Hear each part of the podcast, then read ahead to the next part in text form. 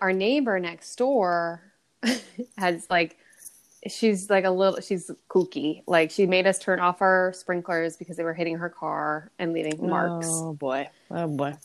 and then last week she had us take our wind chime down because Wait. Are you Hold fucking on. kidding me? You don't know That's wind chimes? relaxing. Amanda, they're lesbians. Yes, they own a wind chime. this is a part of the culture I did not know about. Get in, get in. Speaking of wind chimes, the judge is a real windbag. yeah, I know.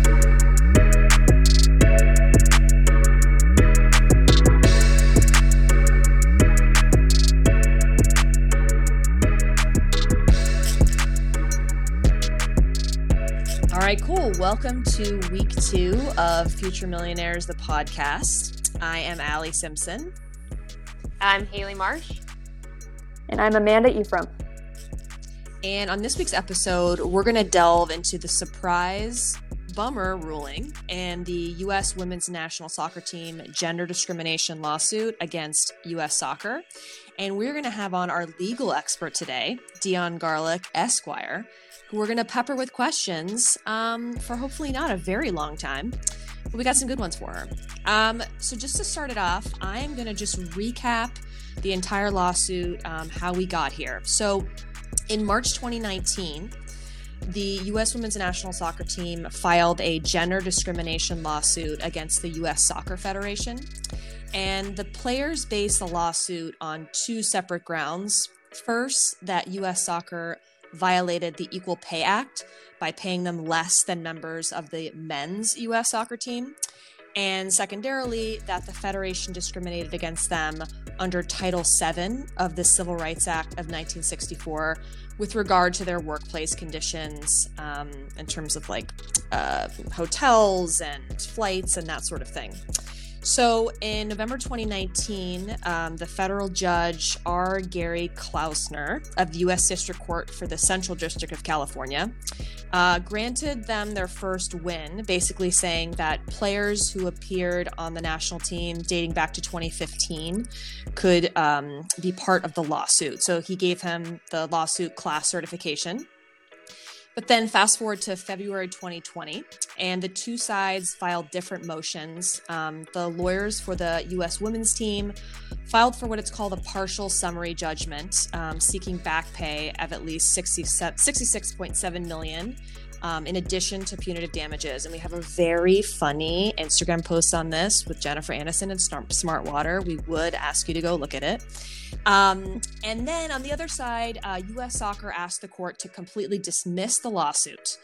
So, fast forward to I think it was last week. Um, the judge in the case, who is a George W. Bush appointee, just going to throw that out there, favored um, in in favor of U.S. Soccer in the summary judgment, basically agreeing with them saying that the U.S. women's national team claim that they were being paid less than the men was insufficient to even warrant a trial.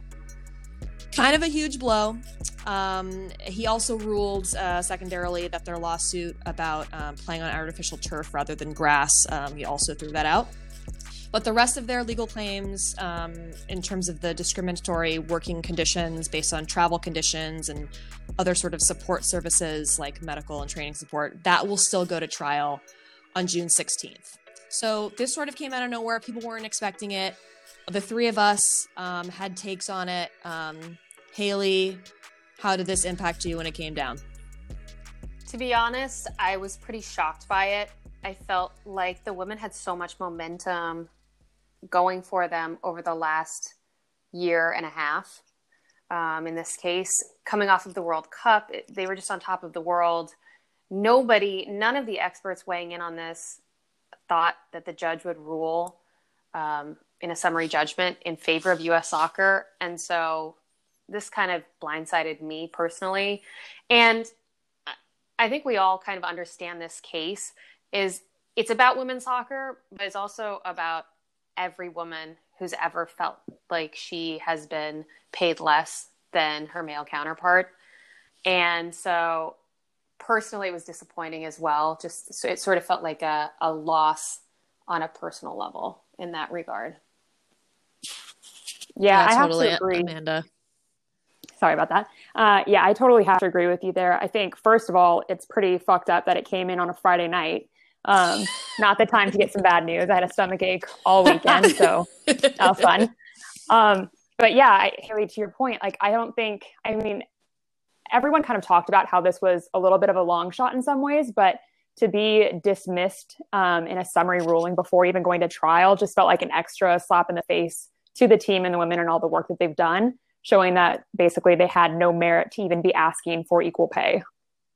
Well, and to me, like a, a bigger issue here is it feels like the idea of women in sports specifically making more than men in sports is something that our culture and our country and probably the world it, it's just is so foreign to them Right. and mm-hmm. across all sports across all leagues men out earn their female counterparts by millions and millions and millions of dollars and if the women ask for more in any of those leagues people speak up and say oh but you're stealing from the men and in this case the women barely barely made more per game it was like the, difference of like a couple thousand dollars per Yeah, game like that they made grand. more Mhm. yeah, exactly. And so for me it was just like it just shows the the the cultural sexism that played into this whole thing in the first place. Yeah, I, I, I just was, it sort of felt like a gut punch. I mean, I wasn't expecting it. Um, I was, it feels almost like they're being, I don't even know if this makes sense, like silence in a way this isn't even going to go to trial. And Mhm, I, mhm. I either thought my first reaction was like, okay, well, this judge is an asshole, or maybe the U.S. Uh, women's team's lawyer sucked. Like, I didn't, I was really upset, and so I, I, I did sort of like some quick. I, I think the worst part about this is like we're in quarantine, so like we it's not like we can go to the movies or like to a bar, and so I really just like read into this. Just you know, I, I didn't understand why I was like being thrown out, and essentially it seems to me like the judge was saying, well, in 2017 you signed this collective bargaining agreement. And you already agreed to this, so you can't complain now. And you were offered what the men were offered. And I, I was like, there's absolutely no way that that's the case and the and the women's team now the players are saying we were never offered what the men were offered and so i think it's even pissed me off even more because it feels like he ruled on um something that's that's not true um I mean, they played it's just they played so many more games like it's insane Well, it's crazy because U.S. Soccer admitted as much. You know, they said that they offered a similar structure, but definitely not the same um, dollar amount for the women's team. So I also think it's pretty crazy that uh, the judge would rule in U.S. Soccer's favor, even though they admitted that it wasn't the same contract. Um, and it also, Yeah. you know, was just ridiculous that it was ruled down to like such like a simple like fourth grade long division math problem to come to his decision mm-hmm. as opposed to like taking into account all of the other factors at play. Like like you said they they played more games. They won four times as often. They won two world cups. The men didn't qualify. Like none of that came into consideration. It was just dirty math problem that and he's like okay that's this number is bigger than this one Yeah, totally. It's just the whole thing is just super freaking maddening.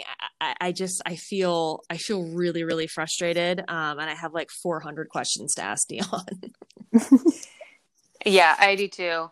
I think that uh, she'll be able to offer maybe, hopefully, a little bit of clarity on this for us. And Mhm. um, if not, we'll never have her back on on the show. I know. we need a new legal expert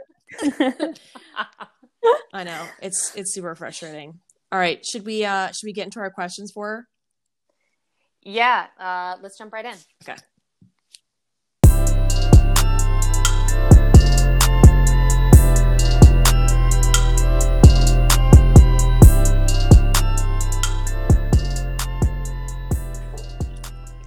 All right, Dion, we are going to try not to ask you 4,700 questions.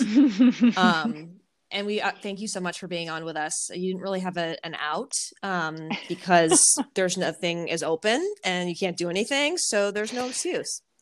well, I Um, appreciate the invite.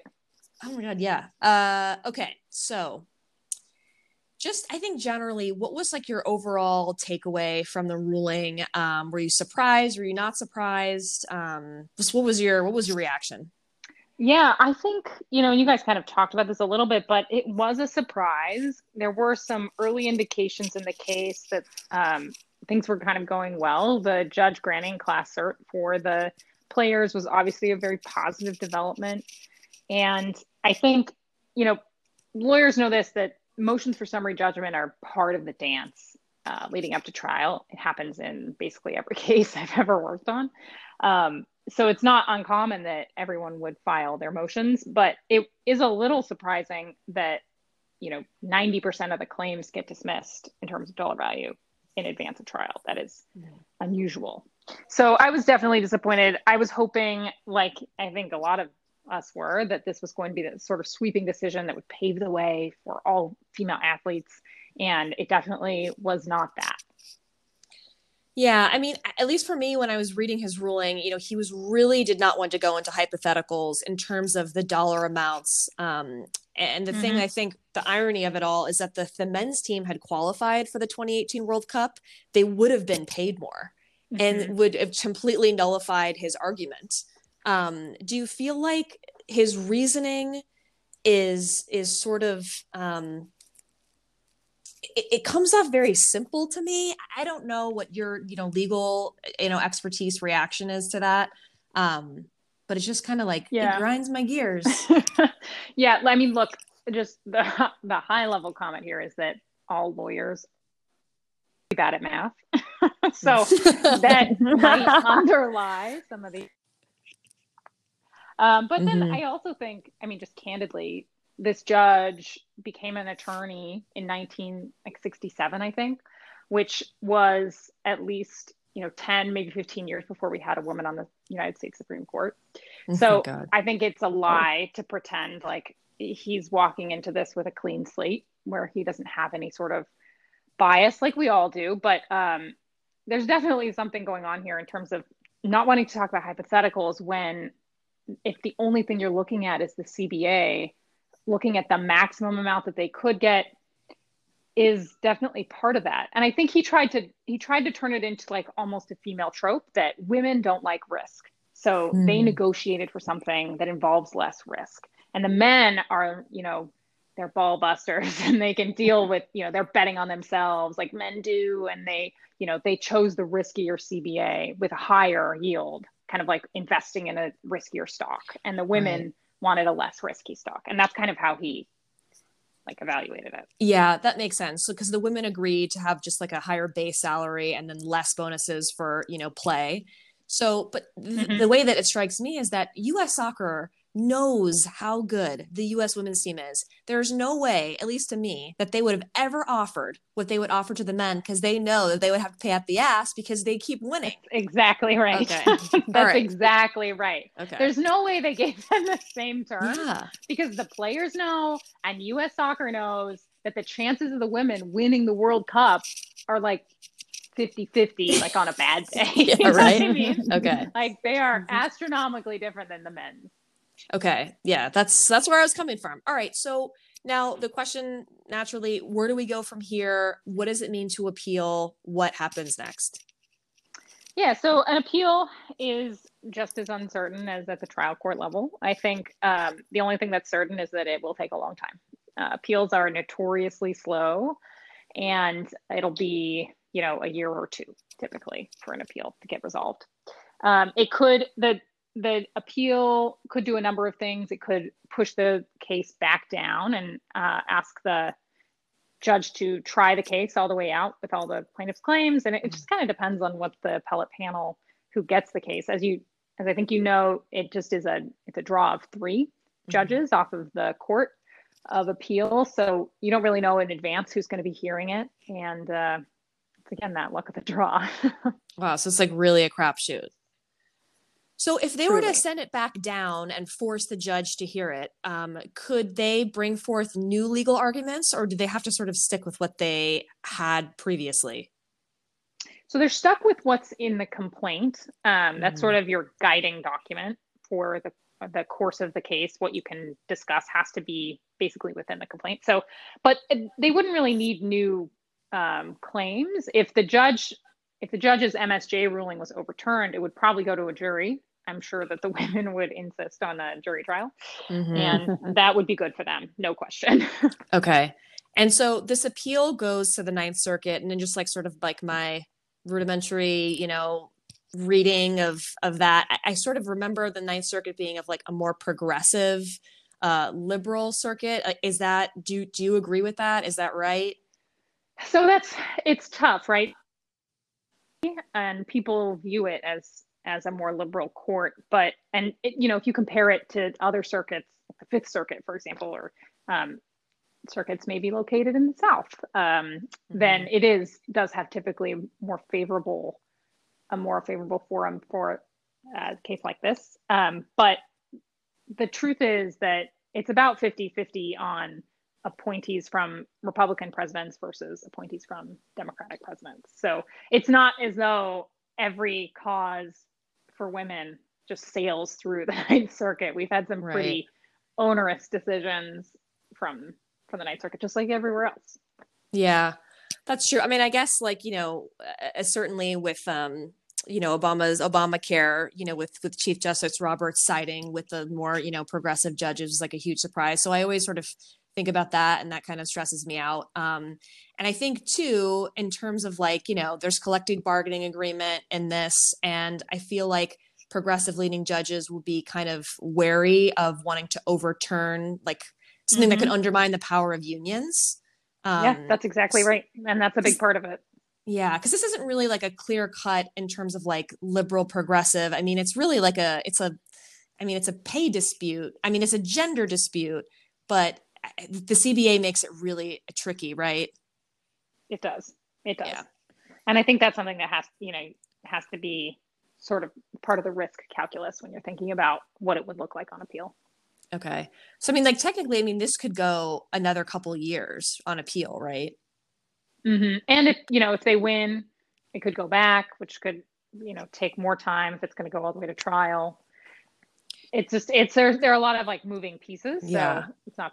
There's no set timeline, unfortunately. It, it seems to me like U.S. soccer is kind of taking a beating in in the press, just because I mean on its face, it looks like they don't want to pay these champion women the money that mm-hmm. they are owed, and then we have a really crappy men's team that they're paying more. Um, so, do you feel like that would make them want to settle?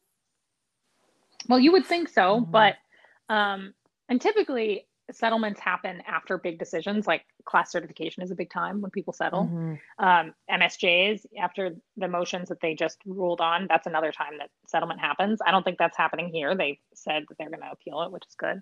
Um, you would think that us soccer would want to avoid you know going to a jury trial at all costs but you'd also think that U.S. soccer wouldn't want to make public arguments that their players are less valuable than the men's team, but you'd be wrong because they did that. Right. Yeah. So that's my next question. So in the March filing, they basically admitted that they were paid unequally based on gender. Um, basically, I think didn't they argue like you have to be more athletic and the crowds are more intense? Mm-hmm. Um, it's more stressful to be a man. Right. So did they did they have to did they withdraw that argument after it went public? Yeah, I mean, I'm sure you know more about this than me, but the public response was just deafening. Yeah. Which I think, look, I think the silver lining of this case is is in the power of the public opinion, right? Yeah. Like we're not getting the ruling out of the district court that we wanted, but we got Carlos Cordeiro to step down, and you better believe that every in-house legal team at an organization that has a men's and women's team are evaluating the CBAs of their women's teams and their men's teams and they're thinking about what would it look like in court if all of our emails were disclosed. Right. And we had to go and defend every provision in each cba for the men's and women's teams. And this is for sure going to be something on everyone's minds when they renegotiate. Well i guess that's good. I mean even if they they lose in court i mean hopefully it sets, sets a precedent moving forward. Um, i think this their cba is up in 2021 um, so it, it feels like maybe the, the timing could clash um, in terms of a ruling on appeal and the CBA. Mm-hmm. So, uh, I mean, when they were when they had to withdraw the argument, basically arguing it was unequal because of gender, the judge can no longer like rule on that because they withdrew the argument, right? Yeah, I think that's what I think that's what happened.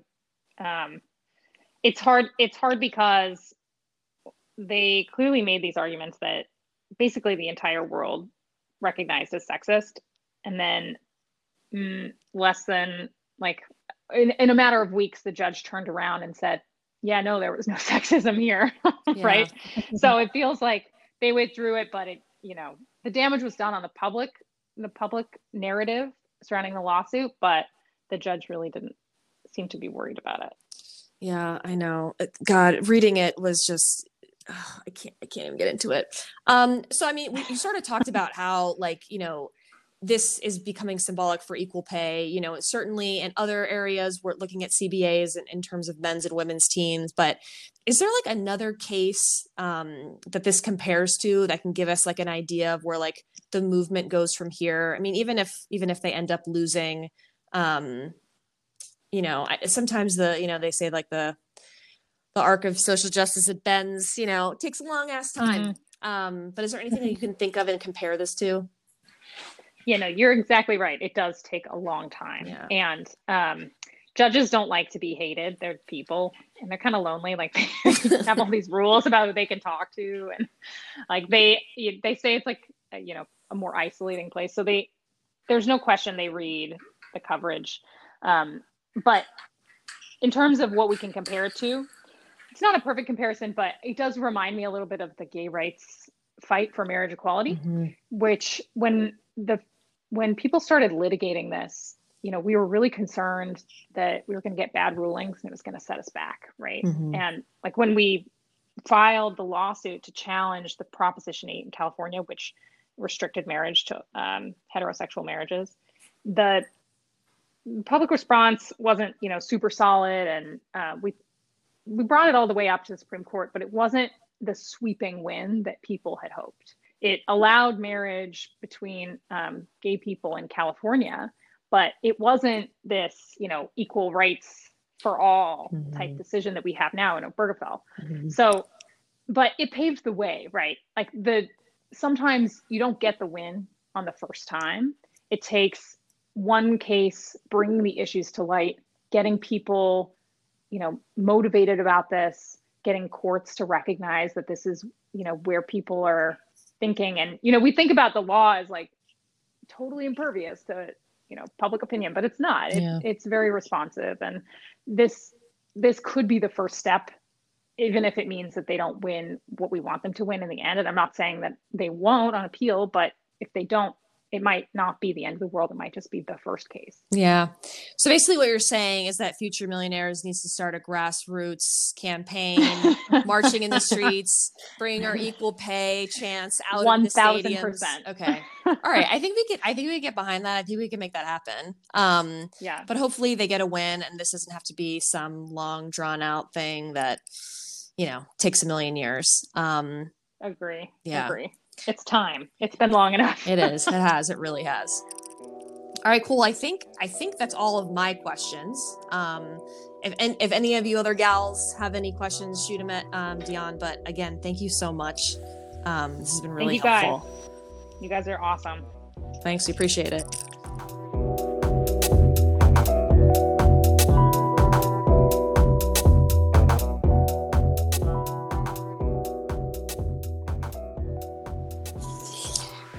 So I think talking to Dion, she made me feel better. I think. Um, you know, this doesn't seem like a case that's going to go all the way to Supreme Court. Um, I think I feel um, a little better knowing that uh, U.S. soccer is hemorrhaging money, and so maybe they'll settle sooner because I don't want to wait a million years. Um, but I, I, also feel like maybe there are things we can do as fans to support them um, and put pressure on the courts. Um, you know, being outspoken on you know the twitters and you know, maybe maybe we got to march in the streets on these folks. You know, I don't know. I don't know. Yeah, I mean, I would say as disappointing as this ruling was last week, the quick response we saw from U.S. Women's National Team members saying that they're not giving up and the fight's not over was actually super inspiring to me and it made me feel really hopeful um, about the future of women's sports. Because I feel like, regardless of the outcome of this trial, it's becoming so clear that the tide of public opinion is shifting in support of equality for female athletes. And yeah, Amanda, I love it. Like they always like they always double down. They're not afraid of just like continuing to like throw all the chips on the table. So it's like right. when they yeah. when they put their mm-hmm. their word behind something, it's like you better be scared about what they are backing it up with. Yeah, exactly. Like their ability to lead this conversation just shows how great of hands this fight is in. And so, like, I don't want to go up against them. I'd be terrified for anyone going up against them. So, um, good luck. yes, completely agree. For me, my my takeaway from this whole situation is that, you know, in a lot of ways, it was a huge win for U.S. soccer last week. But I think what we saw was that um, U.S. soccer didn't celebrate it. In fact, in their response to the summary judgment, they never they didn't even say they were happy about it. So um, they've lost so much support from the public through this battle with the U.S. Women's National Team that I just can't see U.S. Soccer uh, coming out of this uh, on top in any way. I mean, they're they're not winning. So I think there's a lot of hope for a good settlement for the women in the future and possibly in the courts. So, um, you know, we'll see. But it, this certainly wasn't a win for, for U.S. soccer.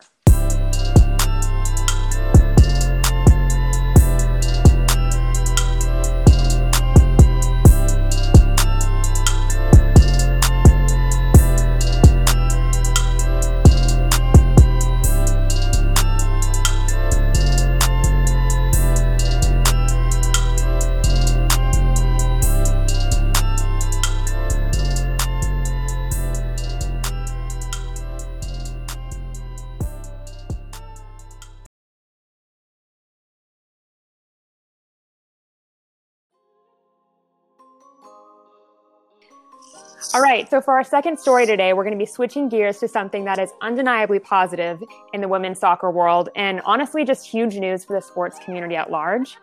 This morning, Alex Morgan announced the birth of her baby on Thursday, May 7th, in the sweetest Instagram post. And she announced the sweetest name, um, Charlie, which we love. I think collectively agree to that. Um, love. Haley, Allie, how are you guys feeling about this? I mean, I'm so happy the baby's completely adorable. Um, I was super nervous that she had to give birth during a literal worldwide pandemic. Um, and the baby, the baby was late anyway, and also she was like on the morning shows talking about the uh, the legal ruling in their case, like I think like the day before or days before. So, like, not surprisingly, she's so so impressive. Yeah, completely rising to the occasion, defending like all women everywhere while also giving birth like a day later. It's just like it's it's so awesome. Very Alex Morgan. Hundred percent.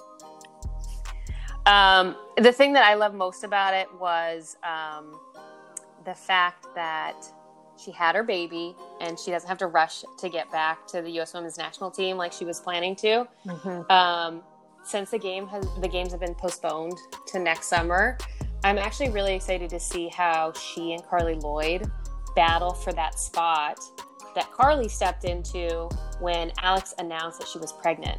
So going into this year's Olympics, had they been July 2020, Carli would have probably started in Alex's position, and now that's completely up in the air. So I'm super excited to see um, how those two battle it out on the field. Yeah, totally. I mean, Carli's been doing a pretty big, pretty large and overt campaign this entire year for that spot and to prove that she still has it in her. Um, so I think it's just going to be more interesting and exciting for fans everywhere just to see um, which of the two of them is going to be the one to to really be starting next year in the Olympics. Yep. Yep. Um, I also think it's just such a game changer for Alex to now join the group of moms who are professional athletes. Um, you know, if you think about Serena, Allyson Felix, Sydney Leroux, all of these women who have made major changes in their in their respective sports. Um, you know, recognizing that moms can still be um, amazing athletes and perform at the top of their game. And I think Alex's um, recent contract with Nike, where she renegotiated, giving herself, I think it was 18 months of paid um, paid maternity leave, just shows that the respect that these women are now um, finally getting, to be completely honest. Yeah, totally. So awesome. Very, very happy for Alex. Yeah, looking forward to see this little this little girl grow up. yeah, she's gonna be a she's gonna be a bad. all right. Well, thanks everyone. That's our episode this week. Um, thank you all for listening, and we'll talk to you all next week.